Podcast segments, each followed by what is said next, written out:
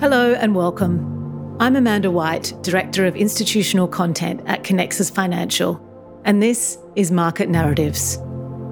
This show is a series of unorthodox conversations with thought leaders influencing the world of fiduciary investors. For more related insights and analysis, please remember to visit investmentmagazine.com.au and subscribe for a free email. And with that, please enjoy this episode. I'm joined today by Taimur Hayat, who is the Chief Operating Officer for PGIM, the investment management business of Prudential based in New Jersey. Taimur has global oversight for strategy, thematic research, operations and innovation, and marketing and communications across PGIM. He also oversees the Institutional Advisory and Solutions Group, which provides portfolio level advice to institutional clients globally. Welcome to you, Taimur. Thank you, Amanda. Thank you for having me. PGIM's thematic research team develops research that provides CIOs and investment boards with independent perspectives on long term macro trends to help them meet their investment objectives. And it's just completed the latest installment in its Mega Trends series, Reshaping Services. And that's going to be the basis of our discussion today. The paper draws on the views of more than 70 investment professionals across PGIM, as well as leading academics, technologists, industry analysts, and venture investors it looks at the risks and opportunities in services in developed and emerging markets. But before we get to the detail of the services sector, Taimur, I wanted to ask you about megatrends more broadly. At PGIM, you spend a deal of time looking at megatrends. What do you define as the key megatrends driving markets today? And what's your advice for investors in how to navigate those? Well, with all the uncertainty uh, and chaos that surrounded uh, COVID 19, Amanda, I think we certainly spent a lot of time on short term volatility, on tactical allocations. But you're absolutely right. The kind of backbone of PGIM's investment approach is understanding long term trends, secular trends, and making sure our long term investment theses and themes, our focus is aligned with that. So we spend a lot of time on these big secular trends that we think have pretty major investment implications. And I'd say the ones that have struck out to me, we've been doing this for a while now, has been uh, have been technology, uh, and that's something we return to uh, and we'll chat more about. It's been uh, demographics, and particularly the aging population, not just in markets, not just in Australia and the US and Italy, but even in, uh, in emerging markets and, and well beyond China. And then I'd say it's climate change, which is uh, so thoroughly mispriced in asset markets and security markets at the moment. But we do believe is going to be increasingly priced into securities, into assets, and investors uh, need to be on the right side of uh, that repricing and make sure that they are looking at climate risk when they make investments. So those those are the three that stand out. I would say what's probably most interesting is the nexus between these trends and how they reinforce each other and therefore kind of provide the foundations for some of our investment thinking across equities, fixed income, real estate alternatives, all our businesses at PGIM. Certainly, I think uh, inflation is top of mind for investors at the moment. I know PGIM's got some some some views on that. Can you expand a little bit on that before we get talking about services sector? Sure, sure. So, um, you know, we we absolutely understand the supply chain shortages and the pent up demand from the lockdowns that have led to a surge in just demand uh, to lots of supply shortages and therefore prices rising across everything, right from uh, from the cost of labor to the cost of uh, chips to uh, you know uh, supply shortages in in lots of key parts of the consumer market. Um, our view is that it is transitory. Uh, that's our base case. And that ultimately, longer term secular downward pressures on pricing. That includes the global rate environment, that includes technology, much of which is uh, you know, wage deflating in nature, we believe.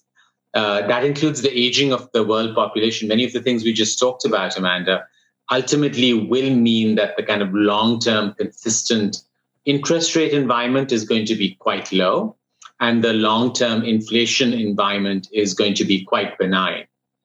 Now, we, we do think about risk to that scenario, but our base case is very much a low for long interest rate environment and the inflation will go away.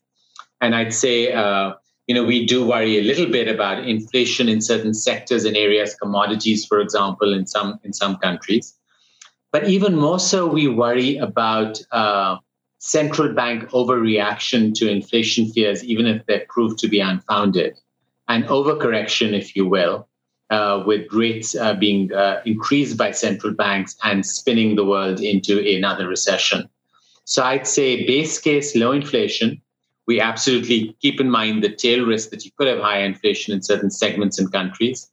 And we do spend a fair amount of time worrying about positioning our portfolio for central bank overreaction to even the perception of inflation and what it means for recessions. I think we could have a whole podcast conversation on that topic, Taimur. But let's let's look at the services sector now. It represents two thirds of the global GDP and three quarters of the workforce in developed markets. So certainly worth um, spending some time on. In this paper, Reshaping Services, you argue that after 20 years of stability, services are on the cusp of a major disruption.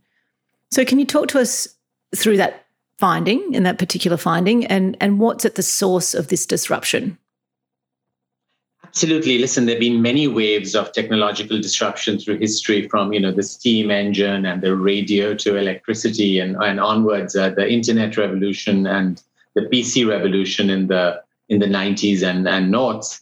Uh, we think uh, that we are at, at the cusp of many of the technologies that have decimated and transformed retail and manufacturing are finally arriving and knocking at the doors of the services sector. And those are things uh, such as uh, big data and prop data, AI and ML, cloud computing, things that we've all heard about. By the way, there's some things that are excluded from the list that we think are a little, little overhyped, including the public blockchain and uh, and and drones and and and maybe even uh, some uh, you know the hype around automated uh, vehicles but there are a range of very foundational technology that are coming into services and will transform it um, and i think there's some very interesting lessons about how this is going to be different in services than it was in retail and manufacturing and that's probably the thing that struck me most as we talked to uh, 70 investment professionals across PGIM and kind of saw that kind of trend uh, trend emerge across different asset classes, Amanda. Yeah, so let's talk a little bit in contemporary terms here, Taimur. What impact has has COVID and the pandemic and disruption to the economy had on on this disruption in the services sector? Has it um, enhanced it? Has it elevated it? Has it uh, had you know has it had an impact? Yeah, you know, I, I think services uh, has been uh, impacted by COVID 19 in terms of these technology trends. By COVID 19 and the lockdown uh, catalyzing many of the technology trends that were nascent in services. And I'm thinking of things like telemedicine. I'm thinking about the ease with which many people who never before had done retail, online groceries, buying apples and oranges uh, on the internet and having it delivered to their home. I'm thinking about how many of us moved even more of our financial transactions online, even in some of the you know less technologically advanced developed markets where this was kind of uh, you know more of a bricks and mortar culture previously and of course all the logistics and distribution that drove that uh, massive surge in online purchases so I absolutely think COVID 19 has transformed many sectors. We could have probably a whole separate podcast on real estate. But uh, in terms of services, it has catalyzed and accelerated some of the trends, which made it even more relevant to, to write and share this paper now, to be honest. So let's let's delve into it a little bit. Um, your paper focuses on three sectors: financial services, which of course is doubly listen- interesting to our listeners as not mm-hmm. only do they invest in financial services, but they operate in the sector. Um, you also looked at healthcare and transportation and logistics. I want to kind of delve into each of these separately and, and look at the nuances of those particular sectors in terms of who the winners and losers will be and the detail of, of each sector and, and what to look out for. So, um, and then later in, in the conversation, we'll look specifically at, at geographical implications. But for now, let's just look at those three sectors. So, starting with financial services, can you can you give us a little bit more insight into what you're seeing, what you're predicting uh, in terms of winners and losers? Absolutely. Uh, let me make one broad uh, statement at the beginning that maybe encompasses uh, much of services, and then we can dig a little deeper into financial services, Amanda, if that makes sense. I think that one of the differences between the services sectors and retail and manufacturing is that the incumbents within the service sectors that invest in technology that do technology driven m&a that are willing to cannibalize their own models will survive uh, much more in greater numbers and with greater success and with bigger moats around their businesses than we saw in retail and manufacturing where so many of the storied names got wiped out. And, and that's because one of the common themes across many service sectors is that it is uh, extremely expensive to acquire new customers you know, we are more willing to jump to a new app to book a restaurant or to order apples from the local grocery store than we are willing to change our healthcare providers or our financial advisors. Uh, clients tend to be stickier for that reason. In addition, many services, financial services and healthcare come to mind again, are heavily regulated, and that just creates tech inertia in these sectors it's harder for new entrants to come and completely revolutionize something. And regulators are extremely wary in learning and understanding new technologies before they allow new people in. Very different from Facebook and uh, and um, e-gaming, for example. And I think also the incumbent service firms, particularly the ones that we think will be winners, have seen this movie before and are embracing new technologies rather than trying to salvage their legacy models. So I do think you'll see a much greater share of incumbents survive than other sectors. And I think that's one important common theme ac- across these sectors. Now, now jumping into financial services, which, which you know, beyond the interest of, uh, of, of, of, the listeners of this podcast, are also, you know, the largest sector within services, of course. I do think you'll see a bit of a bifurcation there are some areas where these incumbents will truly shine. And I think two good examples are robo advisors. There was so much talk around the mints and betterments and personal capitals and other robo advisors that would change the world and dismantle wealth management. And in fact, you've seen that the large wealth managers that have the client bases have essentially you know built the fancier digital user interfaces have found a way of creating a cheaper model or have simply acquired these robo advisors and become more powerful themselves. And the robo advisors could never overcome the wealth management challenge. So I think the first uh, lesson for investors is observe the incumbents carefully and see which ones are kind of making that transition and which ones aren't. But many will survive. They do not face obsolescence risk. Some do, and and select those. And that's true probably across a lot of uh, you know insurance uh, underwriting as well.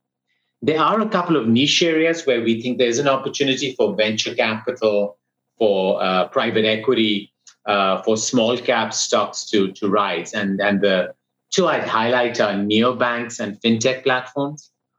Uh, we do think neobanks are actually not trying to steal the customers of the existing incumbents, which, as I just said, is expensive and quite hard but they're trying to go after unbanked populations that were too expensive or didn't have enough profit margins for old fashioned bricks and mortar technology to serve them.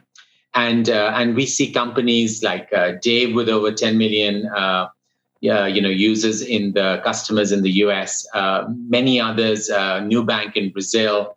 I was just reading about uh, a new company that was financed by Google and Temasek in, in India.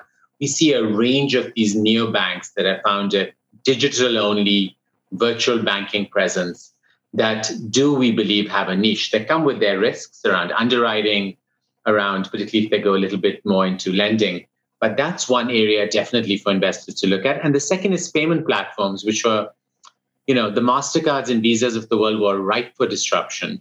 I think they were particularly ripe in emerging markets, which, you know, never had the bricks and mortar credit card and banking ATMs anyway.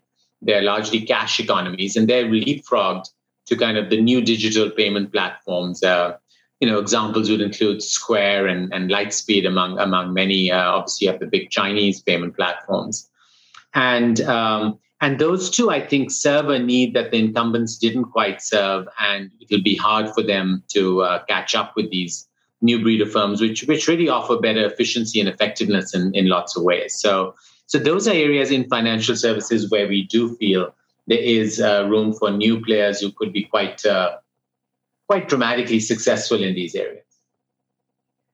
And then let, us move into um, into talking about some of the other sectors, and that's you know really clear in financial services. There's a couple of things I want to pick up on on later with regards to the incumbents, but um, is that also true for healthcare and transportation and logistics?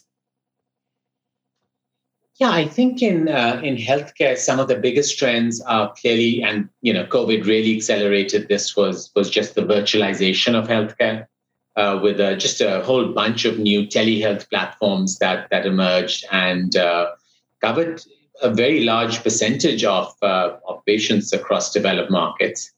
Uh, we're seeing a big surge in personalization. Uh, you know, smartwatches, bracelets, just direct-to-consumer generic testing kits for for you know genetic makeup. There's a whole whole growth in in personalization and and and and much more refined segmentation you know small niche groups we now have the technology and the data back to that uh, you know foundational technology that allows us to take what were two fragmented groups earlier and creating targeted offering for people with uh, diabetes for particular subgroups of the women and disabled and so on and make that into a potentially profitable model as well so and we're not even talking here about the non-services piece of healthcare, like you know, obviously the the, the miracle speed with which you know the vaccines were developed. We are talking about the services sector, which has been quite slow to adapt, but we do feel there are definite trends in these specialized healthcare platforms, in uh, personalized and digital medicine, in just apps that help you get care outside of the doctor's office these, I think, are all growth areas that we absolutely look at when we make investments. And then maybe to broaden it a little bit, I do think senior housing that has been quite focused, you know, it's a big market in the US, but I absolutely see it, and our real estate professionals absolutely see that becoming something that might expand into more and more markets. I mean, look at the demographic wave that's coming in in China, but we do see that sort of continued care retirement communities uh, as the population ages uh, with good health services embedded within them will be another growth opportunity uh, which investors can participate in and support. And then finally, uh, Taimur, what about the trends in transportation and logistics and, and some of the nuances in that sector? So lots going on in logistics. Uh, again, accelerated by COVID. Maybe just to hit a couple, Amanda, is uh, one. Uh, we think that the you know that the sunset for the internal combustion engine will be a long sunset. It will take a long time uh, for a variety of reasons. Uh, but that's something that you know just the infrastructure, for example, supporting uh, you know gas-powered, uh, petrol-driven cars is uh, is massive around the world. there's a big path dependency and an incumbency advantage. Uh, and combined with that, you see still that the numbers for automated vehicles, the regulatory pressures in the US because of safety, the labor concerns in Europe because of you know potential job losses uh, by automating truck driving. Um, China perhaps is a bit of an exception that's accelerating in that area, but uh, but we think AVs will take longer than people expect uh, beyond certain closed loops and certain kind of trucking circuits and a couple of, you know, uh, emerging markets that are kind of making the bet there. And uh, good old fashioned uh, internal combustion engine infrastructure and cars. And then EVs, certainly, given the focus on ESG, the focus on climate change, the fact that the technology exists now will will grow and will be another area to to focus on. Uh, underpinning all this, of course, is also just the fact that uh, we've seen a massive increase in opportunities in the digital infrastructure supporting logistic companies. The fact that every truck that delivers something to your doorstep can now be tracked at every every second, and you know the big uh, delivery ecosystem like UPS, DHL, FedEx Uh, are, are really quite forward in figuring out how to kind of own that digital chain or partner with that digital chain that manages supply chains much more effectively than they did before. We see big opportunities in, in that, both in private and public equity as well. So, you mentioned a couple of times emerging markets, and I'm interested in the geographical implications of this research. So, you know, are there two bifurcated markets between developed and emerging markets, or are these trends um, pervasive across across both? I mean, in particular, I guess emerging markets we've got some regulatory issues at play. Is the is it, does innovation look the same? Can you, can you make some observations around emerging versus developed? Sure. Listen, I think Techlash is actually going to be a universal theme theme that straddles emerging and developed markets. You've seen what's happening in China right now with the with the tech companies, um, and we certainly see what's happening in terms of what we call techlash, kind of the regulatory backlash against technology. Uh, everything from you know the murky roots of blockchain and the inability to know who's on the other side of the transaction to privacy issues with big data to bias with algorithms uh, and safety concerns with AVs. Uh, but I do think, to your point, that uh, technology technology driven disruption is more likely and is happening at a faster pace in emerging markets. And that's primarily due to the lack of legacy infrastructure and the absence of path dependency. You do not have a massive, to take financial system, you know, sector as an example, you don't have a massive bricks and mortar infrastructure that you have to overcome that advantage from incumbents. These are cash based economies. Many of the rural areas in emerging markets have no banking sector to speak of. And therefore, it is much easier for kind of this leapfrogging to happen for new payment platforms, digital banks, neobanks, and so on. And in some cases, and AV is probably the exception rather than the rule, you are seeing some emerging markets being a little more aggressive in providing regulatory and government support for the technology. Uh, China is a good example, right, where you already have uh, discussions about uh, about robo taxis and other things that uh, you know many developed markets are still many steps behind. So let's talk a little bit uh, about the portfolio implications of all this Taimur. And um, you know, couple, there's so much in this, obviously. Um, and thank you for so eloquently describing some of those themes that you picked up in the paper that will also be available alongside this podcast um, for those that, that want to delve into it. But but really, it's important, I think, to look at the portfolio implications. Do you work with investors to look at these mega trends from a, a sort of top down total portfolio view, or you, do you think that it's more uh, on an asset class basis? Um, so that's the first question, and and then sort of you know within that, one of the things i have been thinking about as you've been talking is if if incumbents will survive, does this become more of a stock picking active kind of play um, in terms of trying to trying to actually really pick the winners from losers? So just a couple of couple of things there. Yeah, no, uh, a, great all-encompassing question. I, I, think you've got to do both. First of all, uh, you know, we we looked at some of the big public pension plans around the world that share their data, and if you look at the share of services in public equities, private equity, venture capital, public and private fixed income, we we guesstimate that around one third of every chief investment officer's portfolio is invested in services. You know, it's less than the GDP and labor share because obviously you've got real estate and some alternatives and uh, and and a lot of you know government bonds perhaps. Uh, but it's a pretty significant share.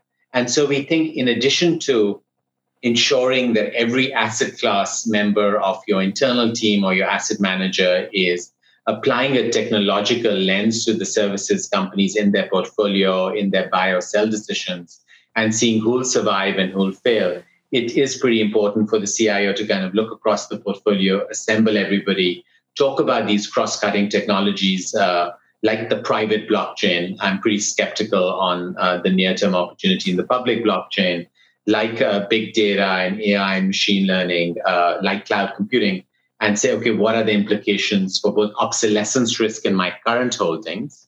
Because some incumbents will survive, but not all of them. It's not that uh, everybody's built a moat, only those who are willing to engage in some creative destruction.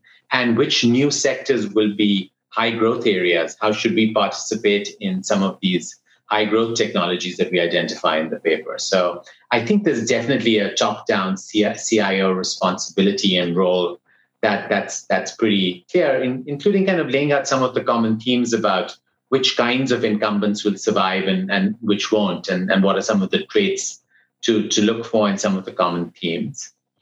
Um, I think a second thing at the at the portfolio level is the fact that you can lose sight of some of the complementary investments in the technology infrastructure underpinning all the service sector disruption, and maybe is a little broader than services.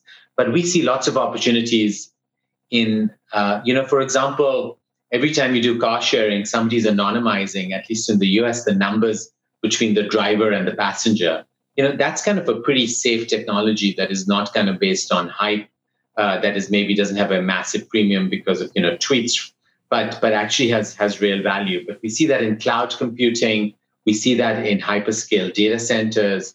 We see a lot of companies providing the cybersecurity uh, for particularly cloud computing uh, fiber optical networks the telecom infrastructure i think that's something again that at the portfolio level you've got to see what are the different ways i'm investing because you can hit this from real estate with data centers, you can hit it from infrastructure with uh, with fiber, but you can also access it in publicly listed companies, and some of this is in is in private equity. Uh, I think staying close uh, through conversations with asset managers and consultants on the regulatory trends and the regulatory backlash risk, which is quite high, particularly in the very regulated sectors like healthcare and financial services, and we're even seeing it elsewhere uh, across big tech is is a, again a role at the at the CIO level. And and finally, I'd say, um, Amanda, I think there's role we believe to engaging the boards of institutional investors uh, on on really understanding what's happening in uh, terms of the underlying technologies and build a much higher kind of level of technology education among not just your chief technology officer or somebody who's in charge of data, but every in-house sector specialist fixed income equities public and private needs to understand the current wave of new technologies and you know engage in those virtual or physical offsites with uh, with leaders in silicon valley or, or you know the equivalents of silicon valley in shanghai and cambridge and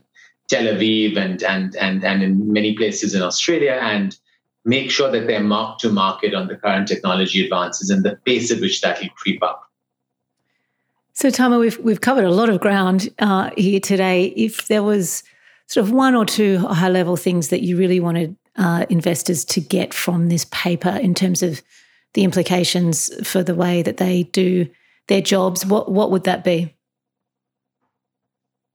I had to pick two. Uh, I have many favorite uh, implications because I'm fascinated by what our investors invest in, how they've been thinking about it. But if I had to pick two, there would be one you know, for many new technologies, the breathless media hype is far out in front of the investable reality today. Um, you know, I think public blockchain, I think part of the EV uh, automated vehicle world, I think drones. And, and we really try to focus our investments and uh, the thesis on, on things that are tangible and practical now rather than on futurism. And I think that's important particularly when you also add the kind of uh, regulatory backlash that's going on against technologies. Now, everything will take longer than we might think in, in some areas, whereas others are much easier to uh, see these technologies changing things. Um, and, and second, uh, I think it's important to realize that more incumbents will survive and build moats around their business than what we saw in retail and manufacturing. The leading incumbent service firms have seen this movie before in other sectors they are embracing technologies. There are ways to empirically test whether they're doing so. They're willing to cannibalize their legacy models. And I think it's important to keep an eye on them and sort of understand that bifurcation of incumbents, but that many more will survive and thrive in services compared to other sectors. Well, Taimur Hayat, it's been a very fascinating conversation. I highly recommend uh, for more information looking at the Reshaping Services uh, paper, which is part of the PGIM Megatrends series. Thank you so much for spending some time with us today to talk that through. Uh, it's been an absolute pleasure. Thank you very much. Thank you, Amanda. That was uh, that was a great conversation. Thank you.